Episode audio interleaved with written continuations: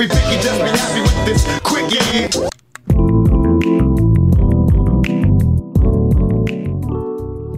Alright, as the world seemingly goes into lockdown, we hope you're still finding some way to enjoy life even though you're missing the great game of hockey. But no worries, Nucks misconduct, the quickie, will continue to live on. I'm Trevor Beggs. You're listening to the quickie. Of course, it's been now four full days without hockey. So I gotta find a way to shake it up here on the quickie. I'm not gonna talk about fake games, not gonna talk about what could have happened. But I do want to look at all the teams in the NHL over the next little bit and talk a bit about their season, have some fun with it.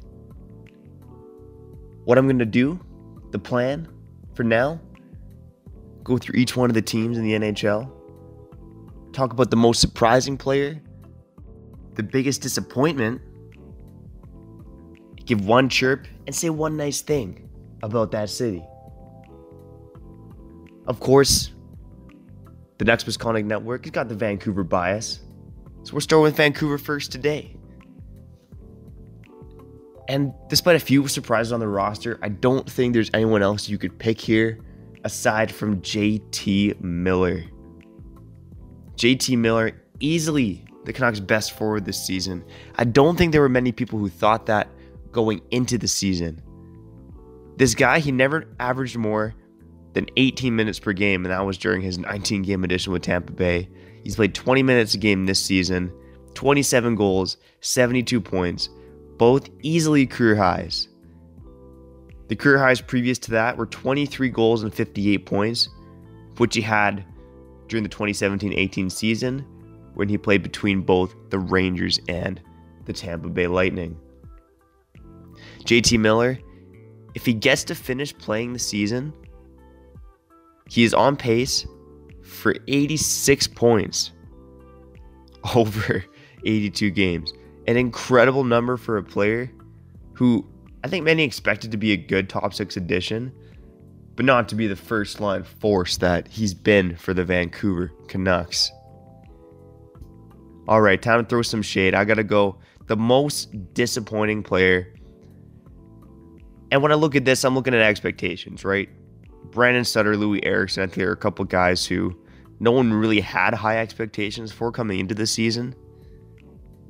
But for me, I would say the, the biggest disappointment on the Canucks has probably been Jordie Benn. Jordie Benn was supposed to be a guy who could slot in easily on a third pairing role and slot up into the top four if needed. Instead, he's barely, barely been able to stay on the third pairing. He hasn't played for most of 2020. He's most of it he sat spent in the press box. And I know we, we're talking about a guy making two million dollars a season, a depth piece, but his lack of success has created some some bad ripple down effects for the Canucks defense. The third pairing has been lost all year. Myers, in typical Myers fashion, he's played well with guys like Edler and Tanev, but when he's been with Benn or Fantenberg, his numbers of stats have plummeted. The Canucks again have one of the worst defenses in the league. And Jordie Benn again was supposed to help the defense get better. Instead, they're still toiling around the bottom of the NHL. We'll see where Benn fits in if the Canucks do get to play in some playoff hockey this year. He's the kind of guy I think you want in the playoffs. He's got that physical edge. He can chuck the body around. But he hasn't earned much playing time for Vancouver so far this season. All right, I don't got too many bad things to say about the city of Vancouver. But my one trip is that, come on. It's one of the most expensive cities in North America. How are we supposed to live here, man? How are we supposed to do it? You pay a couple thousand dollars a month for a tiny one bedroom apartment Shout out to my Vancouver friends paying two grand a month to live in a box. Shout out to you guys. In terms of nice things to say, I mean, god damn, we got one of the most beautiful cities in the world. So live it up, Vancouver. The sun is shining today. Go get that fresh air, but don't touch anybody. Wash those damn hands.